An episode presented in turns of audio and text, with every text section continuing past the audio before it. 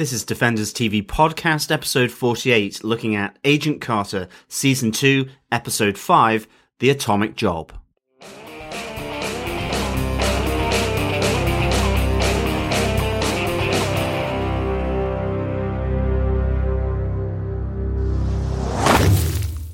Welcome back, Defenders, to this episode of Defenders TV Podcast, episode 48, where we are looking at the atomic job, Agent Carter's episode 5. I am one of your hosts, John. And I'm your other host, Derek. Well, hi there, and we are still missing uh, Chris. He is still in sunny Barcelona, um, where he is enjoying all things mobile devices, I believe. Yes, he is. Yes, he is. Uh, yeah, we are missing Chris now. Actually, I must admit, two episodes without him uh, for Agent Carter, um, but he will be hopefully returning for uh, for our Deadpool podcast, which has been put off a little bit, um, purely because he, We have to have Chris. He is all things Deadpool. absolutely Big absolutely. fan, big fan. And right now, which is the most interesting part, we haven't actually talked to Chris about Deadpool. We're recording on Sunday, the 28th of February. Uh, we've all seen it. I know that. We saw it the opening weekend two weeks ago. Uh, and we have no idea of Chris's thoughts about Deadpool. I'm really intrigued because he's the fan. I'm wondering if it lived up to his expectations. Absolutely. I haven't seen a thing on Twitter or Facebook from him Mm-hmm. about this. Haven't been able to speak to him about it, or he's certainly not let anything slip when we have spoken to him. So it is a mystery to us, and it is to be revealed in our Deadpool podcast, which should be coming out sometime soon uh, this week. So, um, yeah, this will be interesting to see his thoughts. Uh, my thoughts on it, well, they're a mystery till Yes, then exactly. as well. You'll be waiting for mine too. But remember, um, speaking of social media, you can always uh, comment uh, with us and to us on all things Agent Carter, all things Marvel, Netflix, and all things MCU films or non MCU films as well, like Deadpool. Uh, just uh, feedback at defenderstvpodcast.com. You can join our Facebook group. Just search Defenders TV Podcast. Like our page on Facebook as well. Again, Defenders TV Podcast. And you can follow us on Twitter or tweet at us as we tweet live during the episodes of Agent Carter every Thursday at 9 pm on Fox UK.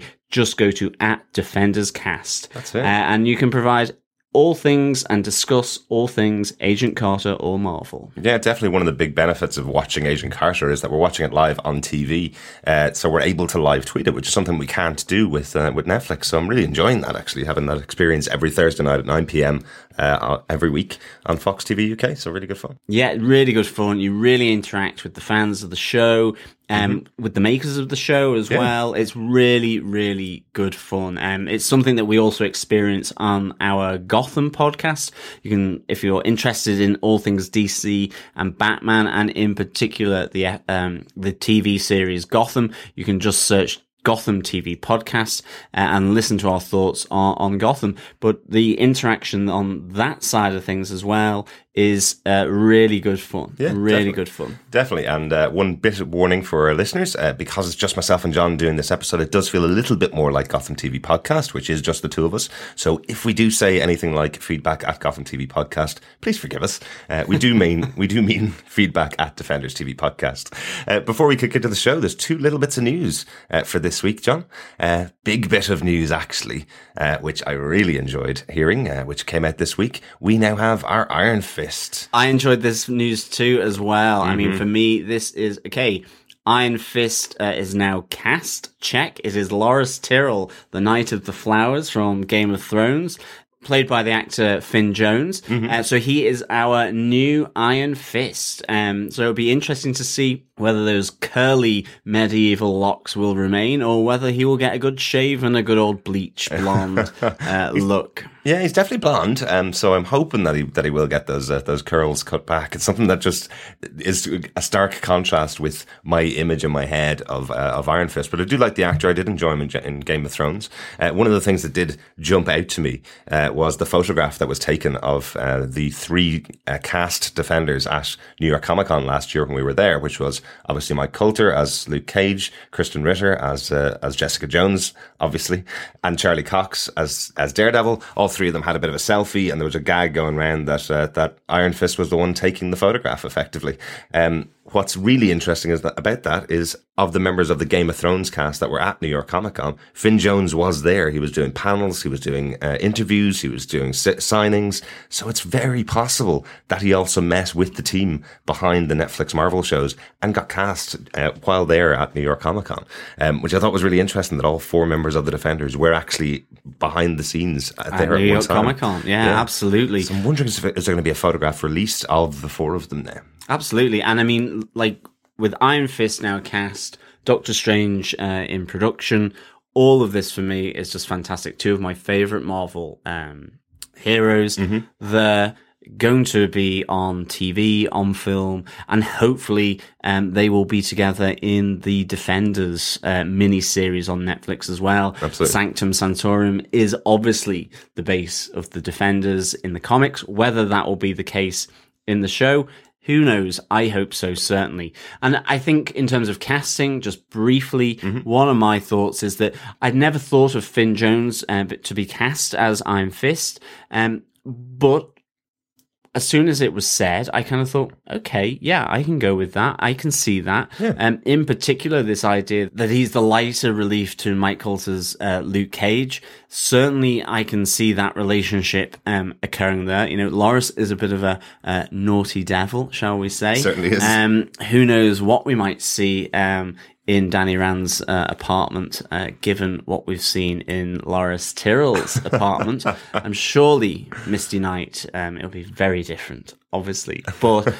I'm really looking forward to seeing what he does. Um, and I can't wait to see him uh, bring Danny Rand, the Iron Fist, uh, to life. And I I'm hopeful with the casting, and I'm really looking forward to seeing what he does. So I'm actually thumbs up for uh, Finn Jones Yep. being cast here. Yeah, definitely. Really, really excited uh, to see what happens. It's going to be a quite a different tone in that show uh, in Iron Fist than what we've seen so far in Daredevil and Jessica Jones. And apparently, Luke Cage is also going to be a very different uh, type of show uh, from the others. We are a couple of weeks away from Daredevil uh, coming back, which does sink in quite well with the other news story, um, which is that the press have received some press screener copies of uh, of Daredevil. So uh, the word is good. Uh, the non spoiler uh, filled reviews are coming in and sounding like they're keeping a lot from the first season and saying that fans of the first season of the show are going to really enjoy the second season of Daredevil.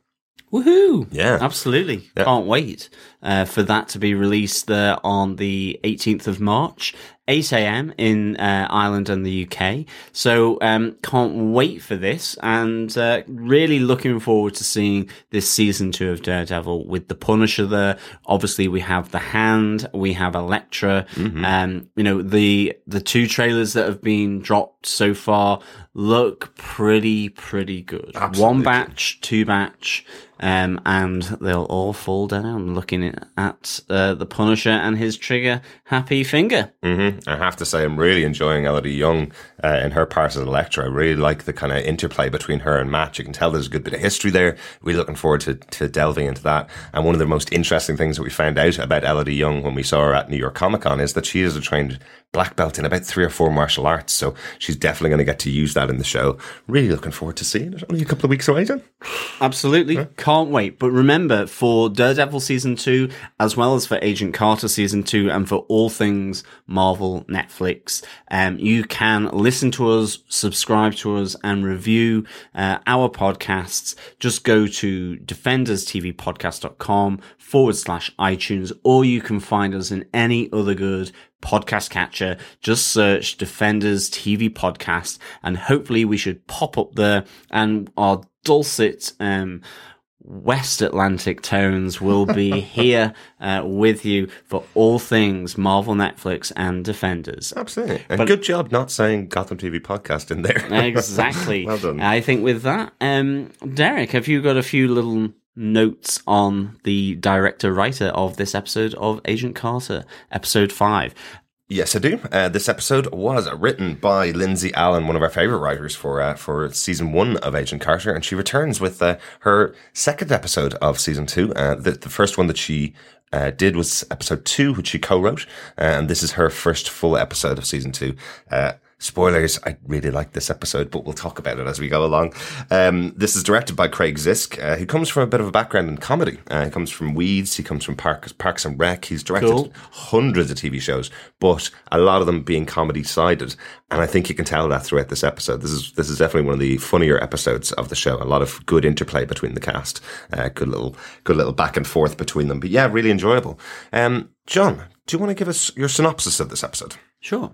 After Jason Wilkes absorbs a small amount of zero matter from a sample of Jane Scott's body, Agent Carter races to find the body of the lady in the lake.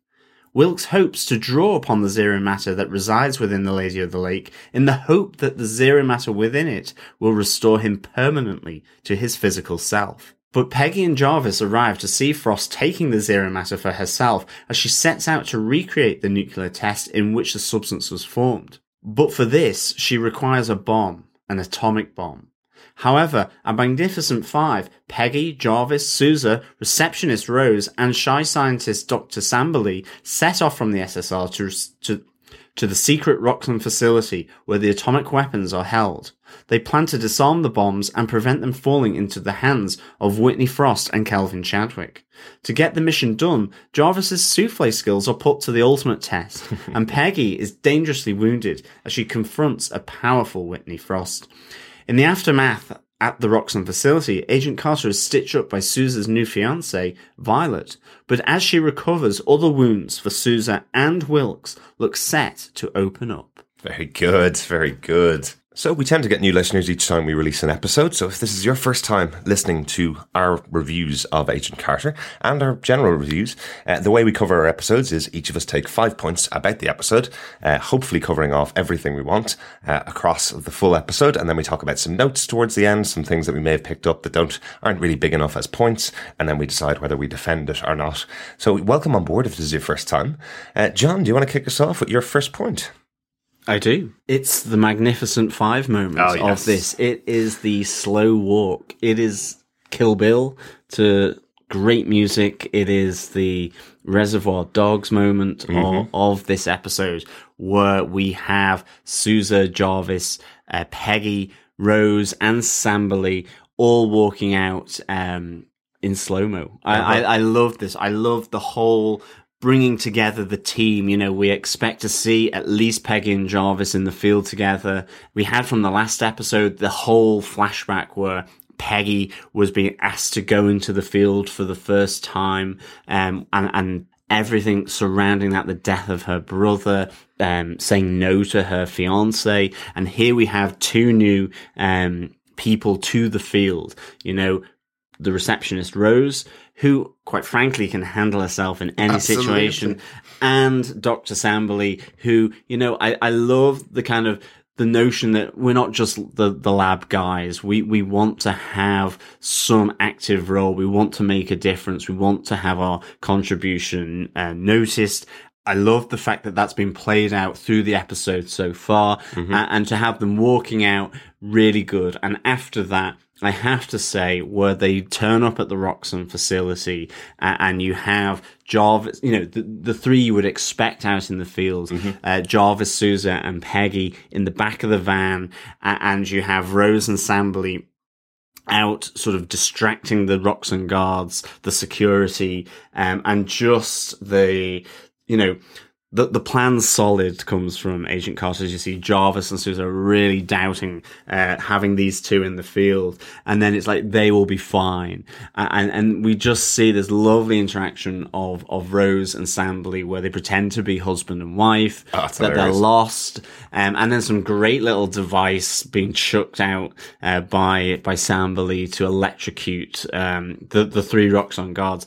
Really, really good. Oh, that was Abs- kick-ass. It was brilliant. I love that as the it. electricity drains from the uh, from the electric fence, that it feeds into the three guards and knocks them out. I'm sure that wasn't part of the design. I like the fact that some of the gadgets that Samberly has designed, he specifically says they've never been tested, never been used in the field. So he's using these for the first time. But what a great uh, what a great moment as the three guards fall to the floor electrocuted. You know, we have Rose as part of the team. Loved it. Really Mm-hmm. liked that. And I loved how uh, the conversation between Sousa and Peggy, as he's like saying, is this wise? Really doubting Peggy's, um, gut instinct here to say that, you know, she trusts her implicitly. She's one of the team. She can handle herself. We see her beating up the one man band, uh, who's come to the, the, um, talent agency uh, and we have the classic Dum Bing, uh, you know, from from this as he's smashed into the the window uh, and he falls down. I love really that. cool. Yeah, the drum just just as that little uh, end note for the fight. I thought that was really good. Yeah, some great touches in here, and, and obviously uh, you've kind of taken a lot of the big part of the episode, which is the five of them working together. But uh, some of the little touches I liked along it, because I had a couple of points along it, but some of the little touches I liked I loved that as all five of them are walking out, it looks really cool. And then you have Samberly tripping over uh, himself. Yeah, yeah, yeah. And then you have the moment when they reach the end of the laneway, effectively directly outside, or to the end of the road. And then Jarvis says, I'm parked two streets away. And they have to stand there waiting for him to get the car and come back. You know? nice little comedy touches. And again, I think that's probably uh, Craig Zisk. We know Lindsay Allen is uh, uh, the writer for the show, knows the characters really well and does write for them really well. But I think uh, Craig probably brought a little bit of that sensibility of how you do the timing of that for a, for a show. So uh, really good job. Um, love these characters. Love Samberly. I really like the idea. We, we saw him in episode one, I think it was, or episode two of the series. Uh, I think I commented at the time I really wanted to see him back, and, it, and his interplay was so good with the characters as being the left out scientist, the one that's always left behind to be the Q effectively.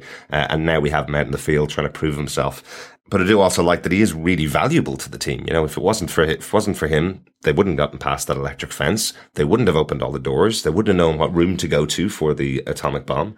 Um, yeah, really useful. I mean, yeah. I hope he's back in the field again with Rose. I could see them being a really great addition to the Jarvis and Peggy uh, team.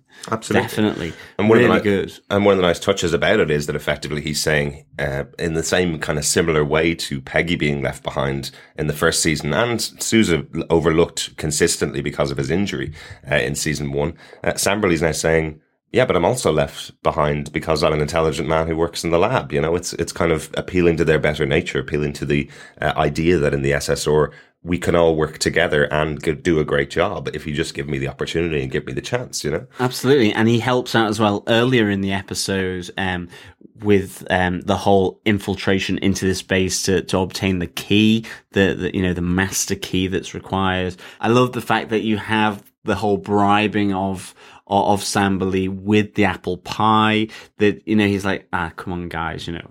I'll help you out, mm-hmm. but I, I I love how they they they're trying to persuade him, almost bribe him into helping. You're like going, surely he can just be ordered to to to help. Yeah. That's his that's his role. But it's a really good um uh, little bit of uh, comedy and interplay between these different uh, factions of the SSR. Yeah, I think I, I think the reason, just to maybe clarify, I suppose, if, if it was missed in the episode, uh, the reason why they can't order him is because this is an undercover operation behind the SSR because they can't no longer That's trust true. people That's in the true. SSR, isn't it? Yeah, and also Peggy technically shouldn't be there. Yes, that's right. That's She's right. on holes. Yeah, that's very true. Very true. Derek, what's your first point? I'm going to take the other big point in the episode. Daniel Sousa and Violet. Um, Oh, yeah, really, really enjoyed the interplay again between these two characters. I love that. You know, it's, it's Sousa sitting at home. Uh, waiting for her to return from work. Uh, he's generally the one that, that used to work the night shifts in the New York SSR. Uh, he's now trying to trying to propose to his girlfriend effectively, and she's the one now working late night shifts. Another night nurse in the Marvel universe. Uh, I like that. So uh, Violet's also played by Sarah Bolger, whose birthday it was today, and she's from Dublin, Ireland. She's uh, she's here at the moment, celebrating with her fam- family and friends, apparently, uh, enjoying her enjoying her birthday. So, Out on uh, the Raz. out in the Raz in Ireland, yeah.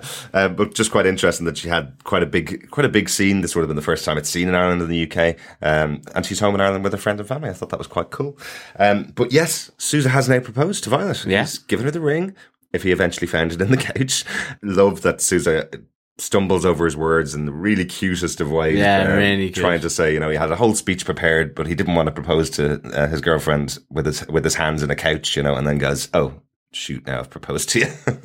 well, nice little touch. But the bigger part of it, obviously, is when Violet finally sees the reason why Sousa's left New York is because he was in love with Peggy Carter. She can see it in his eyes. She can see in the way that he looks at her and the way that he's taking care of her that he is way deeper in love with Peggy Carter and still is uh, than she ever could possibly be with her, or that's her reaction anyway. So we'll see how, uh, if Sousa gets out of that in future. But she does ask the question, "Are you in love with her?" And Sousa can't answer. No, absolutely. I mean, I love the awkward proposal that he makes to her. That mm. is really cool, and it, you know, it, it fits the character really neatly. It's really nice, and the thing is, it pays off hugely then right at the end where there's this moment where Violet really sees Sousa um, tenderly sort of being protective of, of Peggy Carter yeah. a- after her sort of injury and, and her recovery. Um, that you know, she sees it and she starts to just piece together sort of the, the different bits of details that Sousa has told her about moving to LA. And, and it, it's just that contrast between that awkward, joyous moment of him proposing and that kind of almost gut wrenching, um, heart ripping moment where she kind of realizes that the the reason why he's here and the reason why he's proposed is now lying um, injured on, on, her sofa. Yeah, uh, and that's a really great payoff over the course of this this episode. Absolutely, and, and I, I, think more so as well because you know Peggy was in real jeopardy here and, mm-hmm. and really good. Yeah, yeah, absolutely. Um, but one of the other things I think I think, and I'm probably going to kick myself when I see the next episode, but I think it puts to rest the idea that she's any kind of villainous for the for the show. Uh, she's genuinely heartbroken by the idea that uh, that Sousa is um, is possibly still in love with another woman, um, and I think that is the role that she's going to play in the in the show cut to next week when when it, she's got a gun trained on somebody. Um, but but what we do learn from her here is that she doesn't know anything about Sousa's work. He doesn't tell her anything about the cases that he's been on. They don't share that kind of information. So it would have been probably a pretty poor undercover job, which I think was one of the suggestions that we had in episode one or two. Probably because we want Sousa and Peggy to. Uh, to finally get together after all of these years to get uh, working together, you know, um, we may be a little bit uh, jumped the gun on uh, on Sarah Bolger's Violet to uh, to suggest that she may be um, the villainess or one of the villainous. Absolutely, and but I mean, I am still waiting for Dottie Underwood to turn up. I'm mm-hmm. like you know.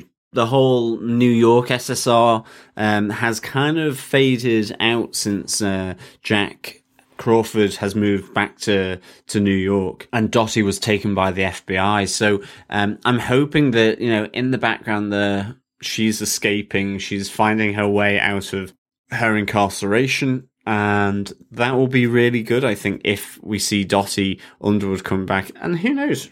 She could still, Violet could still be um, a sleeper agent, but yeah, I doubt, I doubt it too. Yeah. Um, I, I think it was a really sort of great emotional little piece uh, in this episode. Absolutely, absolutely. On that note, John, do you want to give us your next point?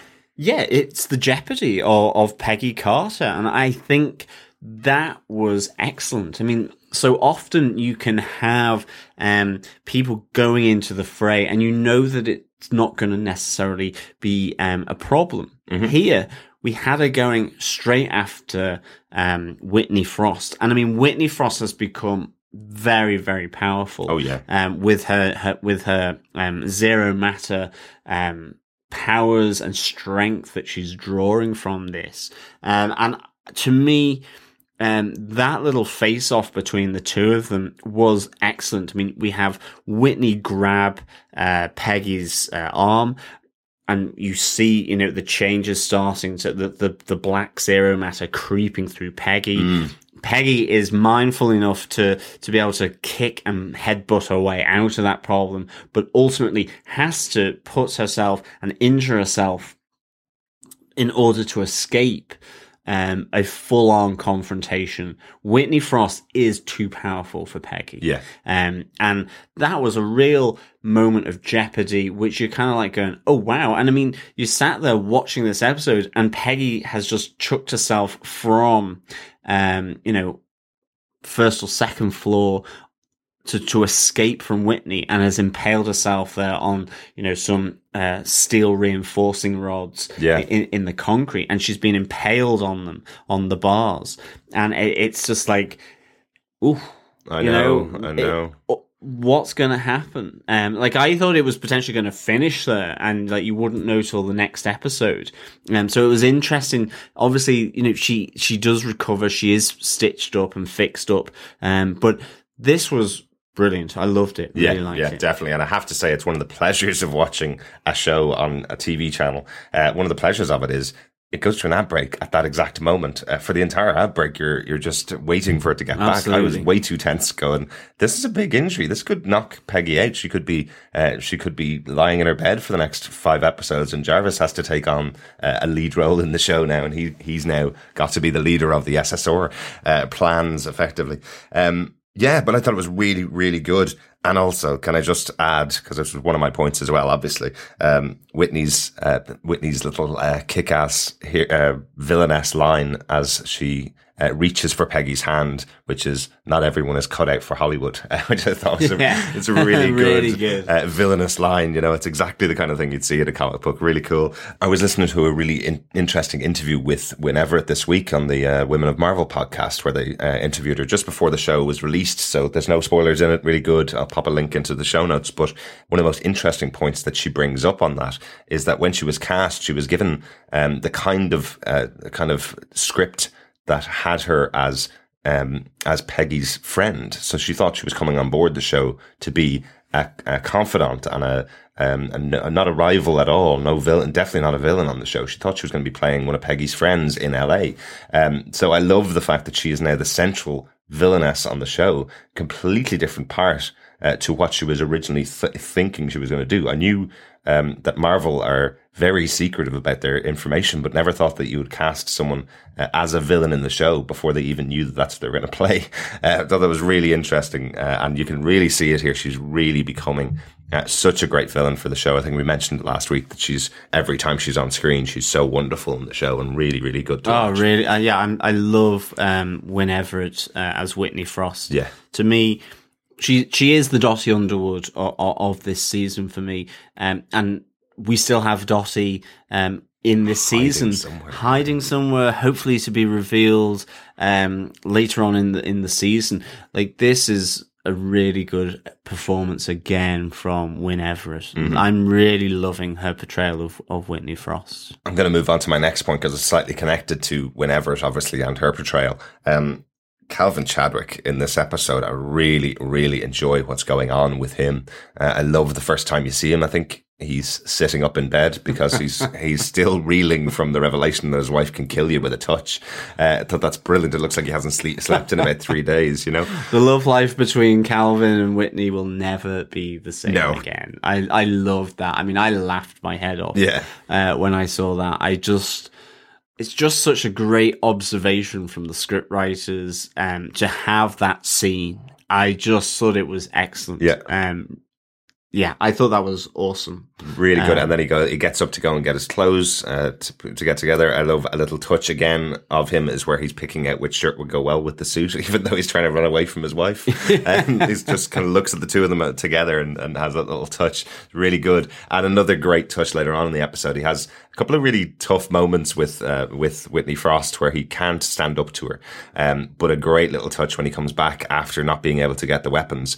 Uh, the instant he walks in through the door, he just grabs a whiskey and takes it to settle his nerves, which I thought was a, a nice touch to settle ner- his nerves. Also, before he goes and challenges her, um, and seems like he wants to put the foot down, like any husband in the forties would, thinking that he'll be able to change her mind, he'll be able to get her back on track the way she was, the doting wife uh, actress that was sitting at home all the time before she got this power. Uh, Whitney puts an end to that very quickly. Absolutely. And also showing, and I think this is really important for Whitney, it also shows she does have full control of her powers here. Yeah, she grabs yeah, him yeah. by the face in anger and stops him without um, using the zero matter powers effectively. So I thought that was a nice little touch. And I love that. I thought, as as you say, it shows her in full control of her powers.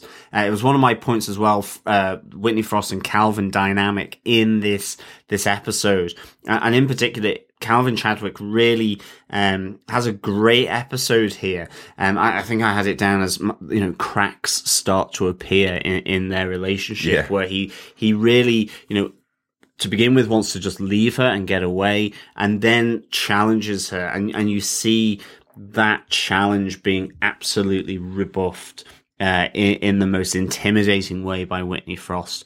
Really good. Yet, despite that, you see him phoning up the council, you know, against protocol, uh, to, to organize a meeting of the council. Is that to pursue Whitney Frost's agenda, which is, you know, she did say get that meeting with the council so that we can get these atomic weapons. Or is it to explain to them that now she is impregnated with this um, this zero matter and she is a threat? I love the fact that in this episode calvin chadwick is completely out of his comfort zone Absolutely. throughout the whole of the episode. Even where he's he's meeting with um is it joseph manfredi? Yes. um where you know he he sees he's out of control. He's out of his depth. Here is a thug. Here is, kind of um, a, a sort of a mafioso kind of um, uh, kingpin who you know is making the deal with Whitney Frost. I love the fact that she says now it's time to use my contacts Yes, to get things sorted. And he, he just seems totally out of his, his depth. You know, the, this civilized way in which the council meet and snuff out a candle is being completely ripped up and, and ripped apart by Whitney Frost, who is like hell bent on getting access to these atomic bombs, um, recreating the, the experiment to, to create the fissure. Now, I'm wondering, is this the substance? Like, it's a, and it, in fact, it links to one of my other points as well. So I- maybe I might just introduce this here now. I think one of the things I thought that was really interesting in this was this, this notion of how the substance is interacting with both Wilkes when he gets um, some of it into his body from uh, Jane Scott's sample, um, and also that with Whitney Frost as well. Both are called to Jane Scott's body. That's right, Uh. Both know exactly where she's been located at the same time, uh, and th- there is this move to to recreate the nuclear experiment that formed this substance in the first place. Mm. And is this the substance? Is this the zero matter? In a sense, throwing its host under the bus so that when it is recreated, or if it's recreated, um, Whitney Frost would die, or is this Whitney? You know, we- we've said how in control she is, but to what extent is she still being controlled ultimately by this zero matter? Um, I thought that was interesting because there was this notion that those that are infused with this this energy were given an insight, uh, an innate knowledge, or uh, about what needs to happen.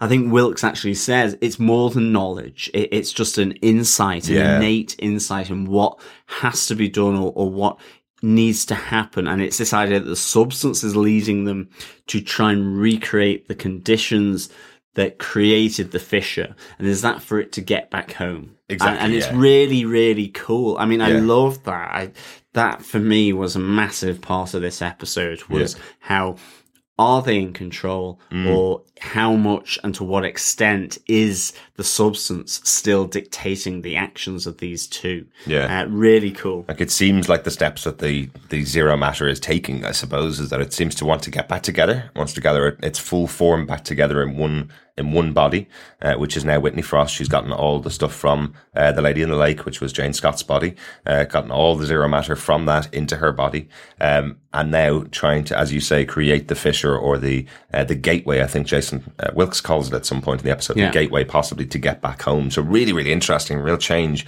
I wonder how it how it is going to react with Whitney Frost uh, when she realizes that she's not in control of this, um, that as she thinks she is, um, that she's actually not in control of the zero matter. That's going to be interesting uh, coming up in the series. Um, one other thing. Is that what happened to Jason Wilkes at the end of the episode? Is that why he's disappeared um, completely? Has he now been pulled towards Whitney Frost uh, to reunite the rest of the Zero Matter potentially? Yeah, that was really interesting how he suddenly dephases and, and starts to fade back into nothingness. And that was really cool. And yeah, is that because he's got um, the the zero matter inside of him? Yeah. And and was Howard because you know he was working with Howard. Howard's gone off.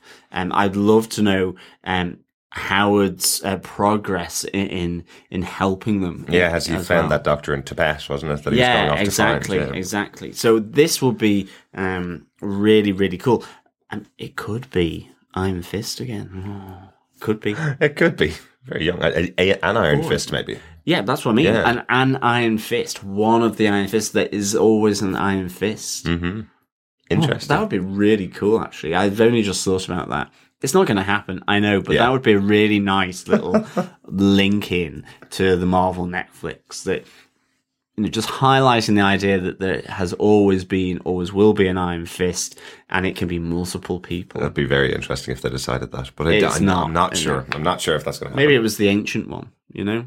Maybe, maybe. Look, that I'm not. I'm not sure, but definitely a doctor from Tibet. I think is uh, a doctor from America working in Tibet. I think is, is how they said it. So uh, you never know. You never know. Stephen. No, Stephen's not that old, John. No, I know he's. Anyway, I'm going to cut that and move on to our next point before you get too absorbed by the idea of the connections with Netflix shows uh, and Doctor Strange. Obviously, uh, it is all connected, but not that much. um, you did slightly mention the character earlier on, but I do think one of the standout scenes in the episode. It was quite a funny episode, but there was a big standout serious scene, um, which featured Joseph Manfredi one of the heads of a crime family by the looks of it, uh, played by Ken Marino. Um, I thought this was a really creepy scene and really felt like something out of uh, Goodfellas. Yeah, big time. That, the, probably the most famous scene from Goodfellas. I think most people who haven't seen the movie uh, know the Joe Pesci scene where he asks, "Are you laughing at him?" Uh, and then uh, follows up by by completely destroying a guy in front of him, and then steps back and goes, "I was only joking," uh, kind of thing. Um, The bloody fist, absolutely. yeah, but jo- Joseph Manfredi, Manfredi in here uh, takes it a step further and, and asks one of his guys whether he finds Whitney Frost attractive. When he says he does, he takes it out on him and beats him to the, to a pulp. So, um, obviously, the intention here is that Whitney Frost and him used to have a thing in the past. Definitely. uh, Calvin Chadwick won her from him. Calvin was nervous himself being in that situation. Uh, Yeah, that was cool. Again, he's out of his depth. Yeah, definitely. And I have to say, I wouldn't like to be eating in that restaurant. Um, I don't know whether I could continue my dinner. I think I'd run out screaming from the restaurant if I saw that going on. Yeah, and I mean, you know, again, Calvin says it later on when he confronts Whitney. It says, you know, I'm I'm indebted to a thug now. Uh, that you know that all of this, and I love the fact that there was the deal. You know that Whitney wants discreet men, and, and in return, um, uh, Joseph Manfredi wants discretion in the media. I mean, like the, the, the tentacles, so to speak, of the council uh, and the influence that they have on society through the media. Really interesting. Yeah. Very topical as well. Absolutely, absolutely, yeah, yeah, yeah. Really interesting. I loved the scene. I loved um, Ken portrayal, and I'm assuming we're going to see that character again uh, come back and possibly uh, punish Calvin Chadwick for not uh, delivering on the promise effectively, and not bringing back his two guys. I presume they didn't. Uh, they didn't get out of Roxxon, did they? no, they got a beating. Rose, uh, I've seen bigger. Uh, really, really, fantastic. really good. Yeah. Um, yeah. John, uh, on that, do you want to give us your final point? Yeah, I loved Hugh Jones, head of Roxxon, and his Groundhog Oh, Day. yep. Oh. Yeah, I mean, this was hilarious. Uh, with uh, Peggy infiltrating Roxxon to get this this uh, key. You know, the fact that the facility is almost impenetrable, and the device from Doctor Samberly to to erase the last two minutes. Oh. I just loved him walking out the door and going SSR agent and coming back in, and you know there was um, it was just really good. I, I love the fact that he goes, you know. Did the guys from accounts send you? As she then again, zzz, Yeah. you know, I've always liked a, a red-haired woman, zzz, and you could just see that whole scene was just so much fun. Yeah, Um, and and at, right at the end, where he appears from his office with like his belt open, his shirt sticking out from his pants, as his actual secretary comes in, and she goes, "Did you have a good lunch?" And he goes, "Well, I must have." Um, like it was just really good. It just reminded me Groundhog Day, and I absolutely loved it. I thought, um, you know, and Peggy is kind of like rolling her eyes. She's like, "You arrogant plonker." Oh, that's brilliant. Uh, all of this that. I mean, she's taking absolute pleasure in, in zapping sort of the brain of, of Hugh Jones, head of Roxxon. And the thing is, when she's been given it, uh, where it's been tested on Jerry, that you know it's a the memory inhibitor Yeah. that it, it it may cause brain damage, and, that, and you're like thinking, is she just trying to give him brain damage? She's like going, you know, you are an arrogant plonker. I loved it. Oh, it's so great. such good fun. Absolutely, and what I what I really like about it is that it's a nice callback to season one. If Peggy hadn't been as forceful as she was with Hugh Jones when she met him, uh, the head of Roxxon back in back in season one, by saying, "What's your name, sweetheart?" and her reply was, "It's Agent." If she wasn't as forceful with him back then, he wouldn't have had had her in his memory, burned into his brain as uh, as she was. So by the fact that, that she was so forceful with him, within ten seconds of seeing her, he knows exactly who she is.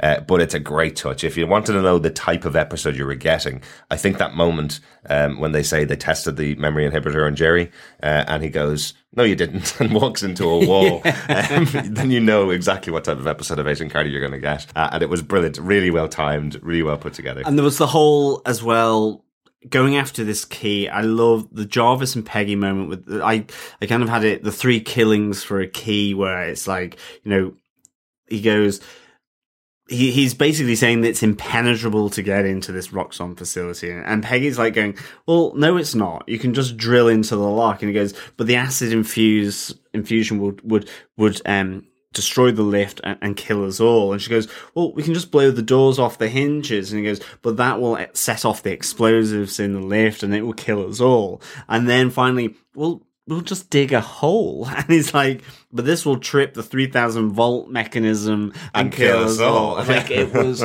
I just loved that interchange between the two. Um, so good. Mm. really So good, Jarvis yeah. and Peggy pitter patter, really, really good. But Derek, what's your final point? I think we've pretty much talked almost every point in there, except for one, which is Jarvis removing the atomic core from from the bomb. Uh, some great moments in here uh, when the gang finally get in. I'm going to call them the Scooby Gang. It's the new Scooby Gang, right? Yeah. Uh, Buffy's not around anymore, except in comics, so uh, so they can take the Scooby Gang mantle. Um, I really liked when they're when Jarvis firstly he gets locked into the room with the atomic bombs, being the nervous Nelly I think we can call him uh, as a as a British butler, uh, being the nervous Nelly that he is. He's standing staring at the door, going, "The door is going to open soon, isn't it, Sousa?" And Sousa tells him to take a deep breath, and he takes the sharpest intake of breath I've ever seen, which is a nice touch. It's like, are you relaxed now that you've had your breath? Um, but yes, he uses his uh, his souffle making skills to um to take the core out of an atomic bomb. I thought that was really good fun, where it's like it's like taking a souffle out of the oven. I guess says Sousa. Uh, But but at the end, after he's done it, he goes, "Allow me to say one thing. That was nothing like taking a souffle out of the oven. Like really, really good." Uh, really good. And great to have the fact that effectively, again, Jarvis is a butler. He's no connection to the SSR. He happens to work for Howard Stark and has got himself into a situation where he's effectively saved the world here. Yeah. Um, nobody else did. Uh, Peggy actually didn't take out Whitney Frost. She didn't save anybody. Um, she got the key to get them in. Uh, Samberly got used all his gadgets to get them in. Uh, Rose took out a couple of the guards. Sousa stood at a door and gave directions to uh, Jarvis, but Jarvis is the hero of this episode, which is really good. yeah. I, I love when this happens when we're watching episode by episode through a show. We mentioned last week we wanted to see more of Jarvis and wanted to have more stuff with him.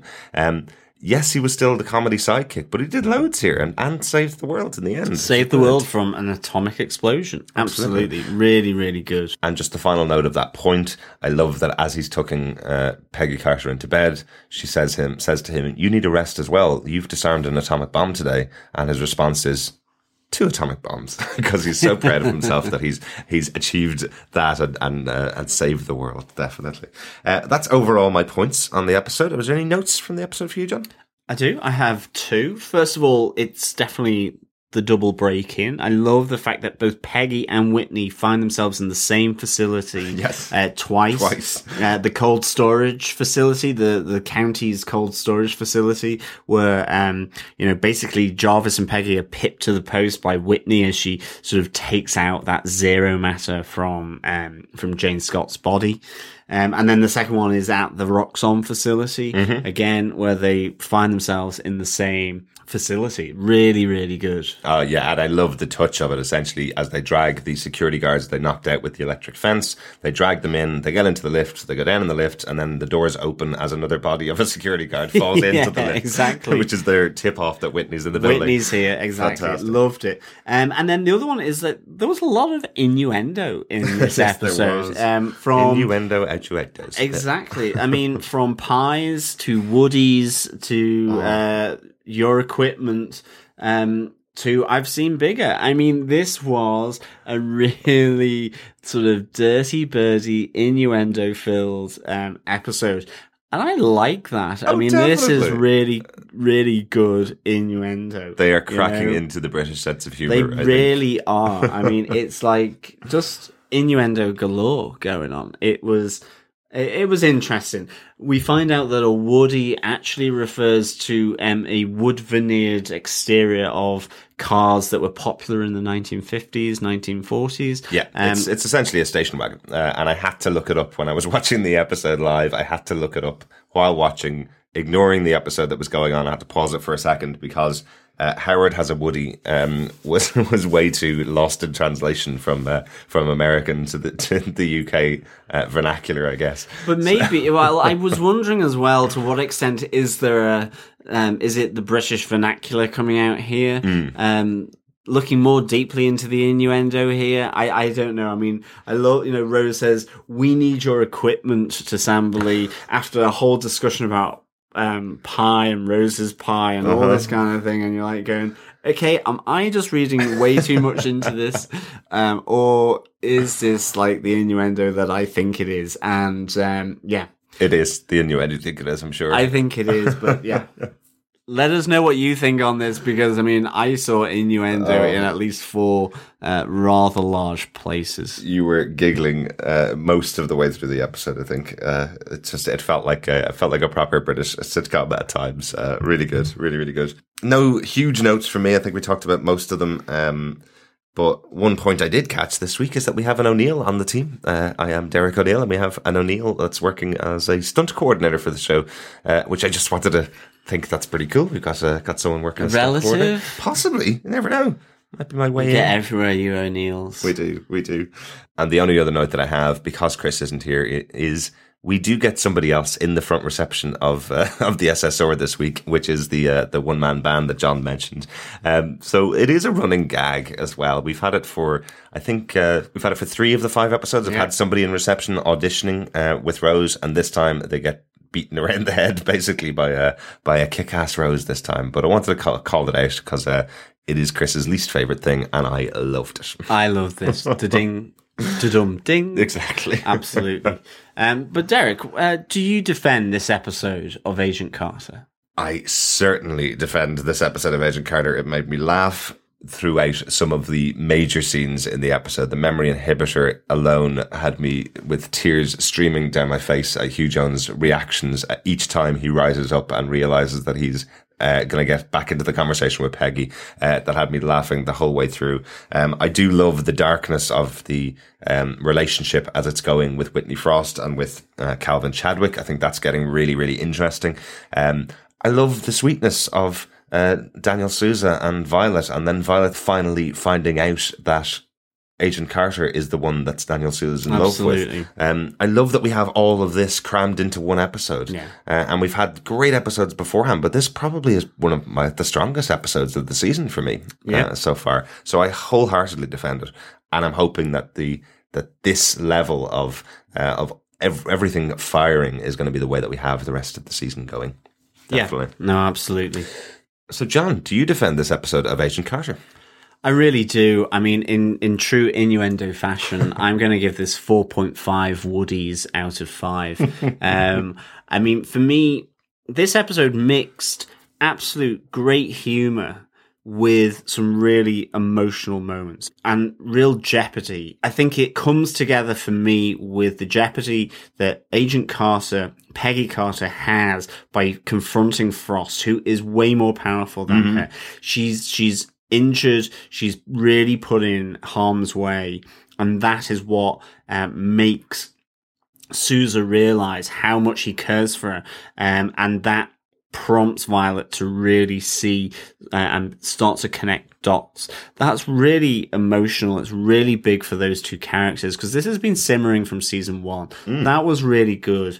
Um, and you, at the same time, you have some really good uh, comedy moments with the memory inhibitor. And then you have a fantastic, you know, knocked out of the park, um, magnificent five moment. I mean, the slow walk, whenever you do a slow walk in film, in TV, it's got to mean something. It's got to feel powerful. And this felt great having Rose and Dr. Samberly sort of joining Sousa, Peggy and Jarvis, um, for that slow walk and, and coming into the field and really playing their part. Yeah. I absolutely loved it. And then on top of all of that, you have the Groundhog Day with Hugh Jones, and I loved then the development of uh, Whitney Frost and Calvin Chadwick's relationship. I mean, for me, this is Calvin Chadwick's. It's it's the best episode I think we've seen with this character. And I mean, Currie Graham just does it really well. He's conflicted. You know, this is the person he was going to take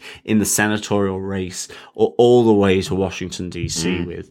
You know, things have been turned up on uh, upside down on its head and he's having to sort of deal with this new relationship. And and he is in deep water that he's not happy being in. I really like this as well. So so many different things happening in you know a, a 55 minute episode. It's absolutely top notch I defend this really highly, and I think this is probably my favorite or joint favorite uh, episode of Agent Carter so far. Really? really, really Will, it, will it. it get up to 4.75 Woodies? Is that possible? I don't I know. think so. You can get up to five Woodies, apparently. yeah, in a brothel. there you go. With that innuendo, I think it's time to move on and speak to the listeners. Uh, if you want to give us your thoughts about any of the episodes of Agent Carter or any of the shows that we cover, just make sure you send us an email into feedback at defenderstvpodcast.com or you can follow us on Twitter at defenderscast or you can just search for us on Facebook, join our group. There's lots of chats going on about all the Marvel Universe stuff in there. Just find Defenders TV podcast. Uh, you can find our page and our group. The group is where all the discussion goes on. So uh, join us in there. Our first piece of feedback comes from Chris B on Twitter. Uh, he says, In Winter Soldier, Peggy said her future husband was saved by Cap.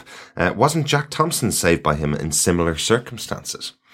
Interesting. Yeah, the actual line from Peggy, I think, is that uh, that during an event during World War II, uh, Cap saves about a thousand soldiers, a thousand men. Uh, one of those was was her husband. Um, we haven't actually heard that Jack himself was saved during World War II by Cap. He's never said it, as far as I remember.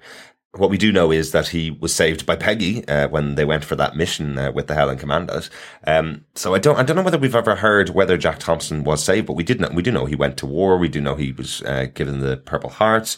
Uh, we do know that um, It was dubious That that, it was very that- that dubious. he he kind of acted cowardly, but that's really interesting. That would be a really interesting outcome that the person who maybe she has more of a tense relationship Absolutely. with is the person that she ultimately finds a relationship with. Yeah, I think you'd have to overcome a lot for the two of them to get together and spend the rest of their lives together.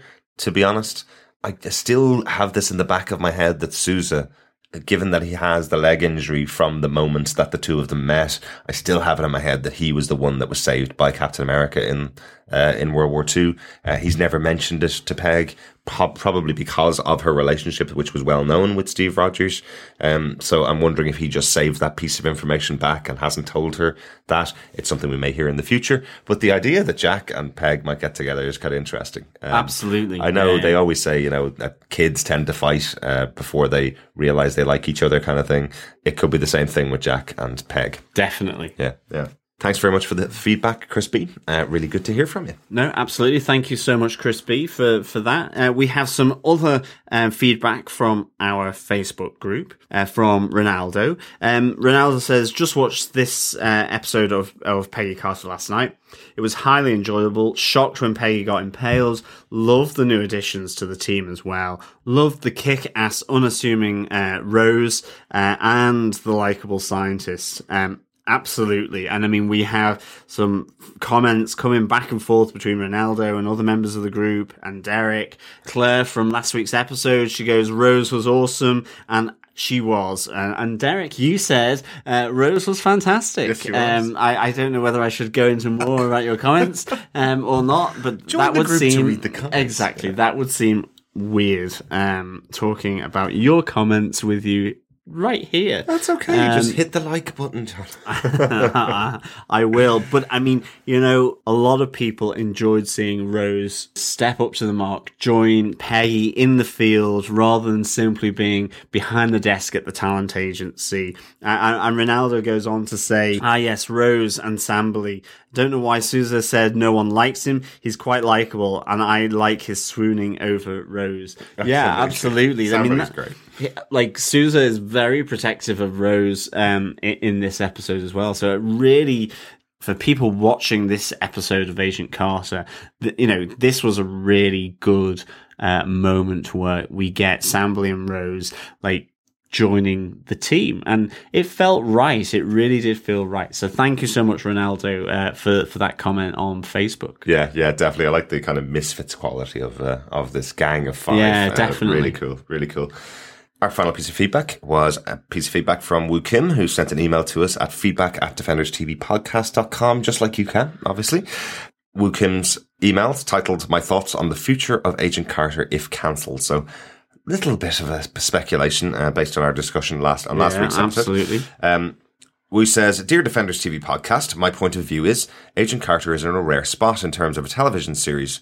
Peggy Carter is unique in the sense that we know she lives into her 90s. So even if ABC decided not to continue with Agent Carter on broadcast TV, Marvel TV could decide to strike another deal with Netflix and move Agent Carter there. Lastly, the other nice thing is one doesn't necessarily have to pick up where the previous season left off.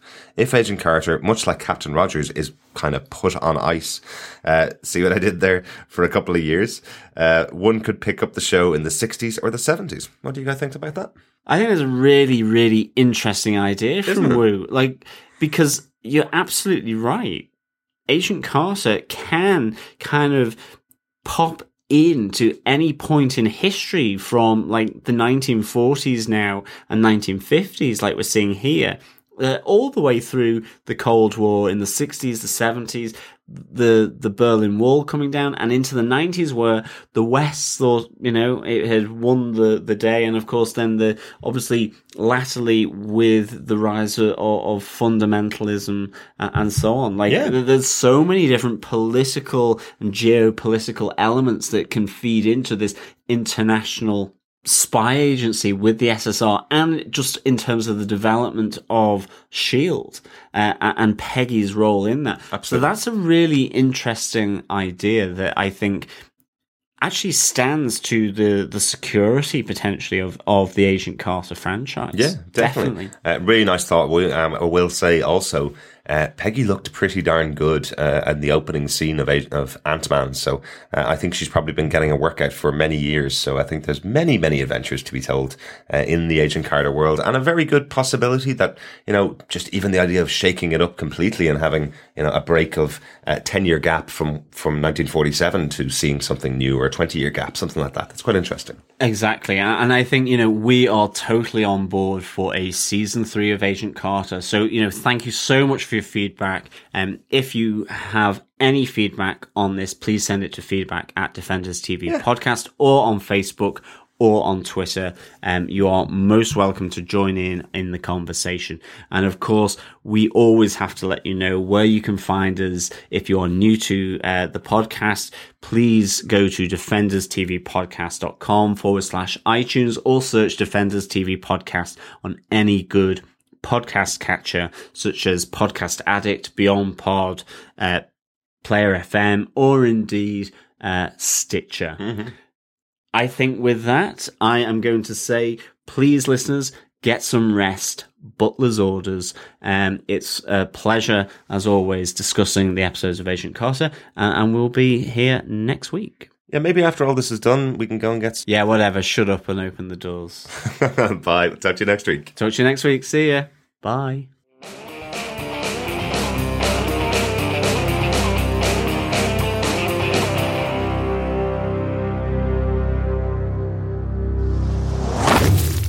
that would be a really interesting outcome that the person who maybe she has more of a tense relationship Absolutely. with is the person that she ultimately finds a relationship with. Yeah, yeah, that would be very interesting. I think you'd have to come over.